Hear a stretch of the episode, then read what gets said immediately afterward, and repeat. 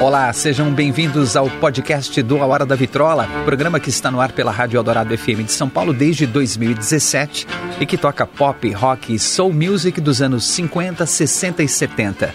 Eu sou André Góes, produtor e apresentador desse programa. A arqueologia sonora do A Hora da Vitrola agora vai um pouco mais fundo nas histórias, nos detalhes e personagens dos anos dourados da música.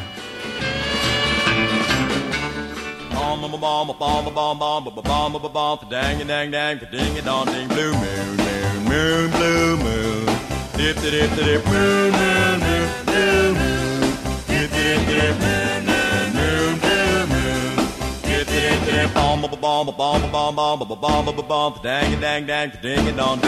a Ah, Blue Moon com o grupo The Marcells, uma das canções mais famosas dos anos dourados da música. Já foi trilha sonora de inúmeros filmes, séries, desenhos, até novela, hein? Um verdadeiro clássico conhecido por todo mundo. E se tiver alguém que não conhece, pode ter certeza que assim que ouvir, vai se render à vocalização divertida e a melodia empolgante da música. Blue Moon é uma releitura do grupo The Marcells para um standard norte-americano, uma balada escrita por Richard Rodgers e Lawrence Hart em 1934, que foi um grande sucesso. A história de Blue Moon começa em 1933, quando essa dupla de compositores, Richard Rodgers e Lawrence Hart, foi contratada pela produtora cinematográfica Metro Goldwyn Mayer a MGM, né? Os dois já eram conhecidos por alguns trabalhos na Broadway e receberam a tarefa de compor músicas para os filmes da MGM.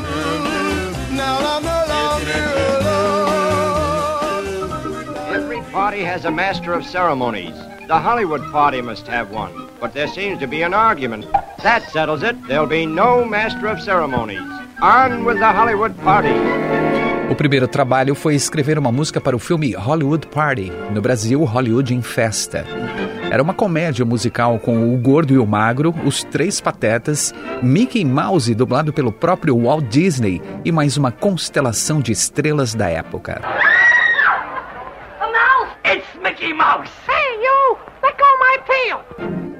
A música encomendada seria usada em uma cena com a atriz Jean Harlow, que iria interpretar uma aspirante à diva do cinema que pede a Deus para se tornar uma atriz de sucesso. Richard Rodgers e Lawrence Hart escreveram uma canção chamada Prayer, só que ela acabou descartada depois de um desentendimento de Jean Harlow com a produção do filme que levou a cena a ser cortada. A dupla de compositores achou que a música tinha potencial, então, na próxima oportunidade, quando receberam a tarefa de escrever uma música para outro filme, usaram novamente a composição, com letra diferente e um ligeiro ajuste no arranjo. A música seria tema do filme It's Just That Kind of Play, de 1934, estrelado por Clark Gable. Por isso foi batizada com o mesmo nome. Estava indo tudo bem até que a produção decidiu mudar o nome do filme para Manhattan Melodrama e escolher outra música como tema principal. Coisas de Hollywood, sabe como é que é? E a música, mais uma vez, não foi usada. Só que dessa vez ela não foi totalmente descartada. A produção gostou da composição e pediu que Richard Rodgers e Lawrence Hart reescrevessem apenas a letra, representando uma pessoa lamentando sua solidão e pedindo a Deus que lhe dê a oportunidade de amar alguém, para que fosse cantada pela atriz Shirley Ross em uma cena de cabaré. Mais uma vez, eles mexeram na música e apresentaram então The Bad in Every Man e enfim, uma música da dupla entrou pela primeira vez em um filme da MGM.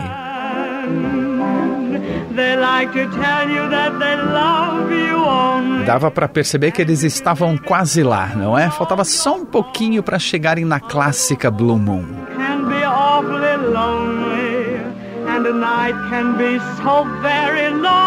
E é aqui que a coisa toda acontece.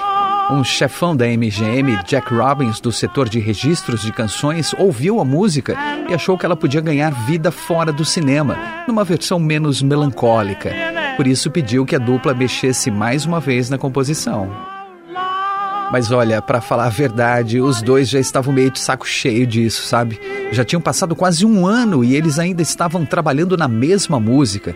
De um jeito educado, polido, os dois meio que recusaram mexer de novo na composição. Sabe como é, né? A gente gostaria de compor coisas novas, essa música já está ficando velha. Jack Robbins disse então: Rapazes, essa música tem potencial. Preparem uma nova letra, mais romântica. Façam rimas simples, criem um título fácil de lembrar, mas sem mexer no arranjo. Me tragam o quanto antes que eu vou cuidar pessoalmente da divulgação dela, pois com certeza será um sucesso.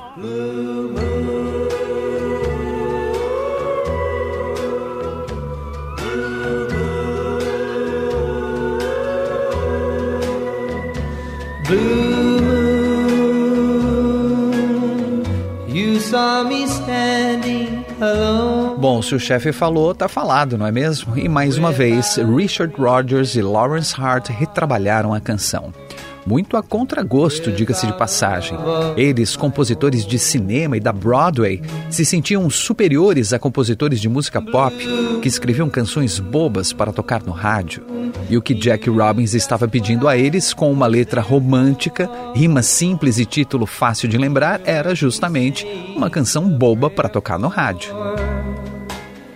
Someone I really could care for. Mas enfim, negócios são negócios. Alguns dias depois, lá estavam os dois apresentando a versão final da música que começou a ser escrita um ano antes. E agora sim, com o nome com que ficou mundialmente conhecida: Blue Moon. Jack Robbins ficou muito satisfeito e, como prometido, cuidou de divulgar a composição. A primeira manobra foi oferecer a música para ser usada em um novo programa de rádio da emissora CBS, chamado Hollywood Hotel. A premissa do programa era entrevistar astros do cinema, informar sobre novas produções e encenar pequenos trechos de filmes famosos. Com a promessa que enviaria as maiores estrelas da MGM para participarem do programa, Jack Robbins conseguiu em troca que a CBS usasse Blue Moon, gravada por Ted Fiorito, com o vocal de Muzzy Marcelino na abertura do programa. You saw me standing alone, without a dream in my heart, without a love of my own.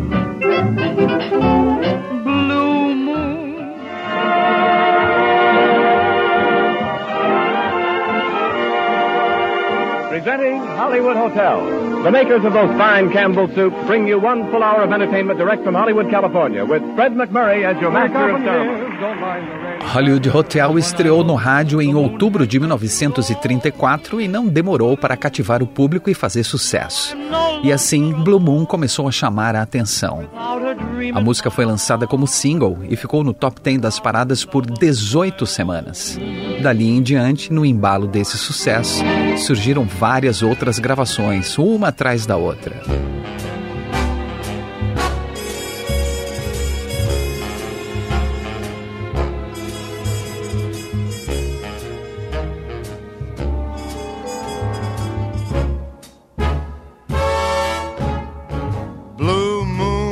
Blue Moon não era apenas uma música com algum potencial. Ela se tornou um dos maiores sucessos da editora de músicas da MGM, provando que o chefão Jack Robbins sabia muito bem o que estava fazendo. Também se tornou o maior sucesso da carreira de compositores Richard Rodgers e Lawrence Hart. Eles deixaram o orgulho de lado assim que começaram a encher os bolsos com os dólares pelo licenciamento de Blue Moon e aceitaram que agora tinham uma nova função: de compositores de canções bobas para tocar no rádio, oh, quer dizer, compositores de músicas pop que se tornam sucessos do rádio. Blue Moon ganhou o status de standard, de clássico absoluto, de hino de uma época. Foi regravada pelos mais diversos artistas e entre as versões mais conhecidas estão gravações de Frank Sinatra. Without a dream in my heart, without a love of my own. Mel Torme.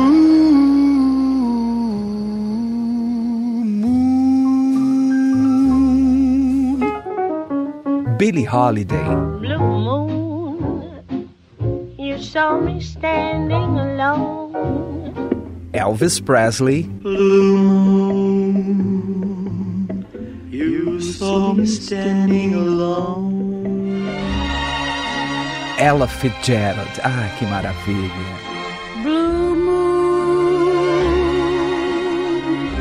you saw me standing alone. E o nosso amado Sam Cooke. You saw me standing alone. Sendo uma música tão conhecida, era natural que fizesse parte do repertório de artistas novatos ou grupos iniciantes. Afinal, era certeza de agradar a plateia nas apresentações. You knew just what I was there for. Yep, yep, yep, work, work, work.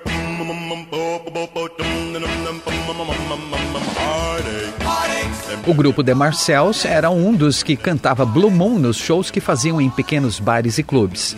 Formado na Pensilvânia em 1959, era um dos muitos grupos de doo-wop da época que buscavam seu lugar ao sol, tentando ser notados e conseguir um contrato de gravação. A seu favor, eles tinham dois diferenciais. Primeiro, era um grupo multirracial, com membros negros, que eram Cornelius Harp, Ronald Mundy e Freddie Johnson, e brancos, o Richard Knauss e Gene Bricker. Algo raro naquele tempo. Segundo, faziam performances descontraídas e bem-humoradas, muitas vezes brincando e improvisando com as músicas que cantavam. Até o nome do grupo foi escolhido para ser divertido. Marcel faz referência a um penteado clássico dos anos 30 que estava na moda de novo nos anos 50, com ondulações bem marcadas no cabelo, feitas com uma grande pinça de metal aquecida, uma espécie de chapinha das antigas. E todos os integrantes usavam esse penteado. Enquanto aguardavam a sorte de serem vistos cantando à noite por algum empresário, eles também mandaram fitas demo com gravações do grupo para algumas gravadoras. Uma delas foi parar nas mãos do produtor Stu Phillips da Colpix Records, uma subsidiária da Columbia em Nova York. Ele também gerenciava o departamento de novos artistas e, como gostou do som do grupo da Marcells, foi mostrar ao dono da gravadora, Paul Exler. O chefe Paul Exler não achou que o grupo era grande coisa. Não achei grande coisa, tá entendendo? E como Stu Phillips ficou insistindo em falar do The Marcells e sugerir que eles fossem contratados e lançassem um single pela gravadora, Paul Exler deu um corte. Escuta aqui, rapaz, temos muita coisa para fazer por aqui, tá entendendo? Eu não quero você perdendo dias de trabalho com esses Marcells. Você deve dar atenção aos artistas contratados da gravadora, tá entendendo? Agora vai acompanhar a sessão de gravações do Skylarders, anda! I'll close my eyes,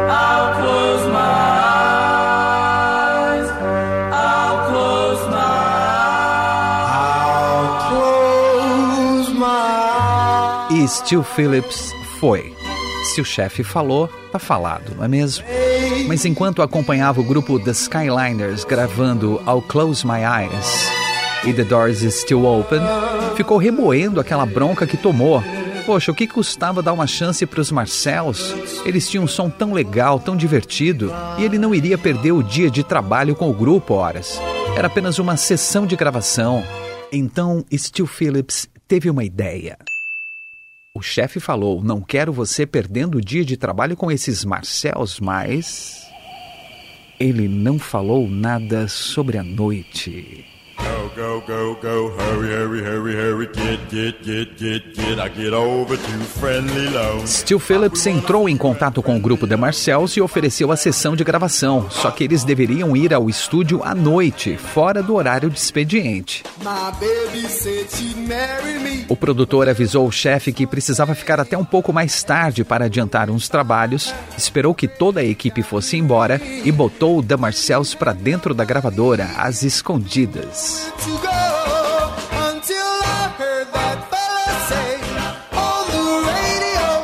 Get, get, get, I get Goodbye, goodbye, goodbye to love. O tempo era curto, eles não podiam ficar no local por muito tempo. Os cantores fizeram um aquecimento, um rápido ensaio e gravaram Goodbye to Love. Composição de Barry Mann, lançada originalmente pelas garotas do grupo The Chantels.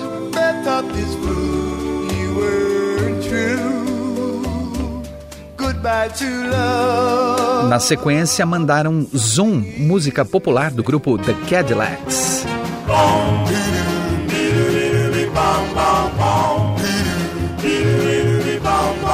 Stu Phillips até gostou, mas achou que nenhuma delas ia ser um grande sucesso. Ele acreditava no potencial do grupo, então precisava de uma música mais marcante, com muito mais apelo comercial. Ele até sugeriu algumas canções que funcionariam para os Marcells, mas o grupo não conhecia e também não dava tempo de ensaiar. Então um dos integrantes se lembrou de Blue Moon, que eles cantavam de vez em quando nos clubes, ensaiaram rapidinho e gravaram.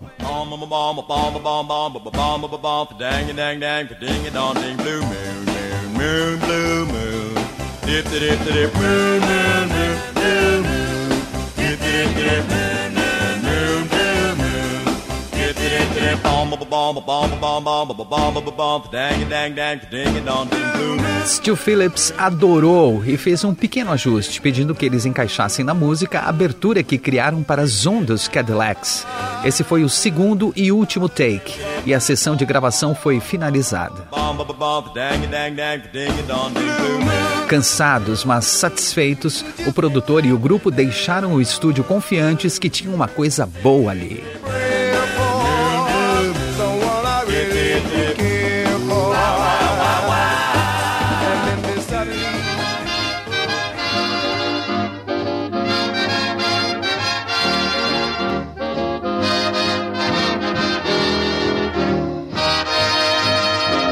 No dia seguinte, Stu Phillips estava trabalhando na edição e finalização da música para apresentar ao chefe Paul Axler.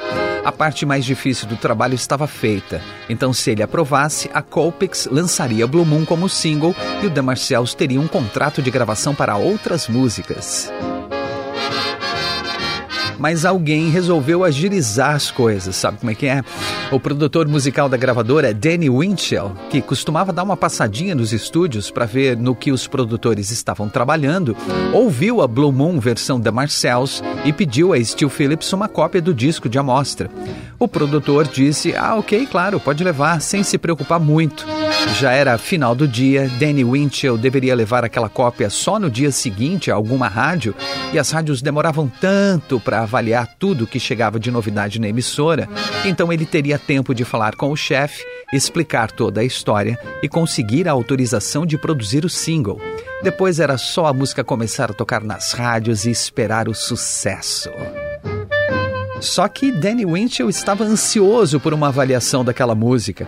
Quando deixou a gravadora por volta das sete da noite, não tinha nenhuma rádio para onde levar a fita, exceto a Wins 1010 AM ou 1010 Wins, a emissora de Nova York onde trabalhava seu amigo Murray Kaufman, mais conhecido como Murray Decay, a lenda do rádio americano.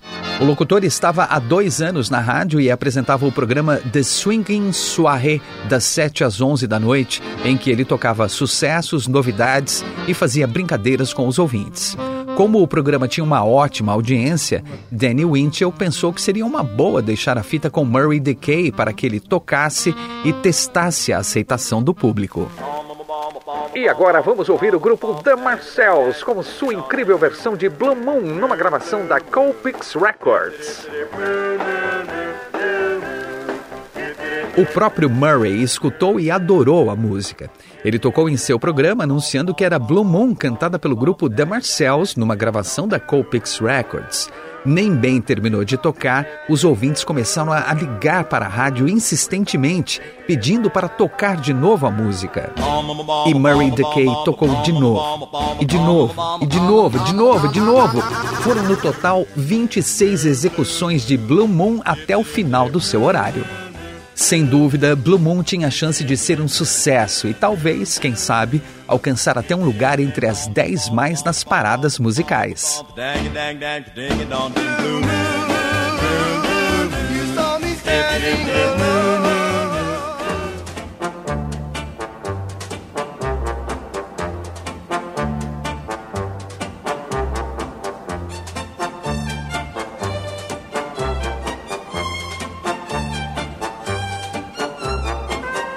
Na manhã seguinte, quando Stu Phillips chegou à gravadora, encontrou o chefe Paul Wexler na recepção, com cara de poucos amigos. Antes de Stu terminar de dizer bom dia, Paul falou: Quero você na minha sala agora, tá entendendo? O produtor olhou em volta por um instante, tentando entender o que tinha acontecido. Confuso, ele correu para a sala do chefe e, ao fechar a porta, ouviu de Paul Wexler. Estamos recebendo várias ligações de rádios querendo tocar Blue Mundo de Marcels. Também já recebemos um monte de ligações de lojas perguntando quando vão receber o single. O que, que está acontecendo, meu Deus do céu? Pode me dizer? Bom, nem preciso dizer que Stu Phillips se enrolou todo para explicar e, claro, tomou mais uma bronca do chefe, né? Levar artistas sem permissão para gravar fora do horário de expediente? Gastar recursos da gravadora com um grupo que nem era contratado? Divulgar uma música no rádio sem passar pela autorização dele? O sermão de Paul Wexler teria durado bem mais se não fosse interrompido pela equipe da gravadora, desesperada com as inúmeras ligações de lojas com pedidos de compra do single e ligações das rádios reclamando que ainda não tinham recebido a música para tocar. Com tantos pedidos, é claro que The Marcel se tornaram imediatamente artistas da Colpix Records. A gravadora colocou toda a equipe para dar atenção à demanda, prensar os discos, colocar nas capas, empacotar e despachar. O single foi lançado no final de março, pouco mais de um mês após aquela noite de gravação, e entrou direto no número 18 da Billboard Hot 100, a parada musical mais importante do mundo.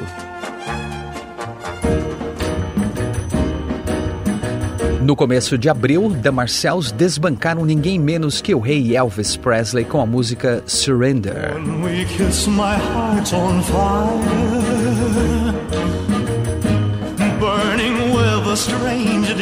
E tomaram o primeiro lugar da Billboard com sua versão divertida de Blue Moon. But your heart's on fire too.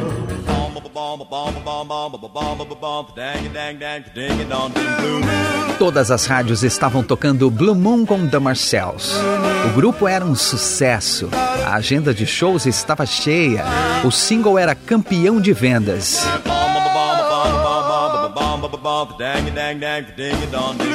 Só quem não estava feliz com isso era Richard Rodgers. Lembra dele? Aquele que escreveu Blue Moon em 1934 com seu parceiro musical Lawrence Hart. Ele simplesmente detestou o que aquele grupo rock and roll com o nome de Penteado, The Marcells, fez com sua música. Eles estragaram tudo.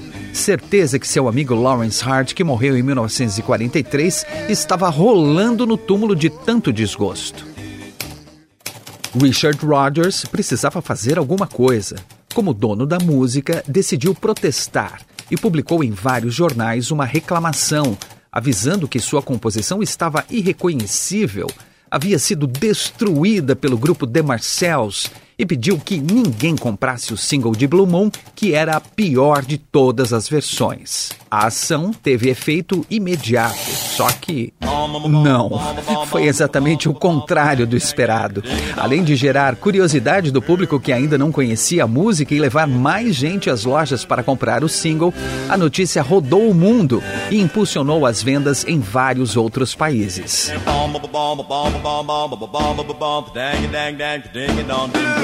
Blue Moon com The Marcells chegou ao número 1 um na Inglaterra e ao top 10 da Nova Zelândia, Bélgica, Espanha, Austrália, Holanda, África do Sul, Noruega e muitos outros países. Era um verdadeiro fenômeno mundial. Richard Rodgers ficou inconformado, mas acabou deixando para lá. Afinal, os cheques dos royalties pelo licenciamento de sua música começaram a chegar com mais frequência e com valores bem mais interessantes, não é mesmo? Seu destino era mesmo ser um compositor de músicas pop que se tornaram sucesso do rádio. E Blue Moon com The Marcells era exatamente isso, um grande sucesso. E ele recebeu por muitos e muitos anos esses pagamentos, já que cada gravação ou uso de uma das versões retornava em royalties para ele. E a gravação do The Marcells foi usada em inúmeros filmes, séries, desenhos. Eu falei novela? Pois é, novela também. Now Uma última curiosidade: o termo Blue Moon, lua azul, se refere a um fenômeno raro da astronomia. De forma bem resumida, sem entrar nos detalhes científicos e astronômicos, a lua azul é uma segunda lua cheia que ocorre no mês e acontece mais ou menos a cada três anos. E justamente por ser um evento incomum, Blue Moon também é uma expressão usada nos Estados Unidos para algo difícil de acontecer. Difícil de acontecer como uma música quase descartada em 1933 se tornar um clássico absoluto.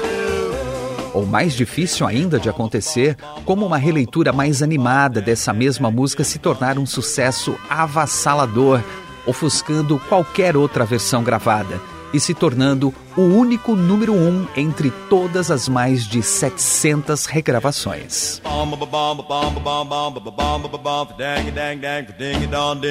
Blue esse é o podcast do A Hora da Vitrola. Até a próxima com mais uma grande história dos anos dourados da música. E não perca todos os domingos ao meio-dia, com reprises às quintas-feiras às 11 da noite, o programa A Hora da Vitrola, os anos dourados da música na Rádio dos Melhores Ouvintes, na Rádio Eldorado FM 107,3 ou radioeldorado.com.br ou pelos aplicativos para celular e tablet da Rádio Eldorado. Sempre com o melhor do pop, rock e soul music dos anos 50, 60 60 e 70.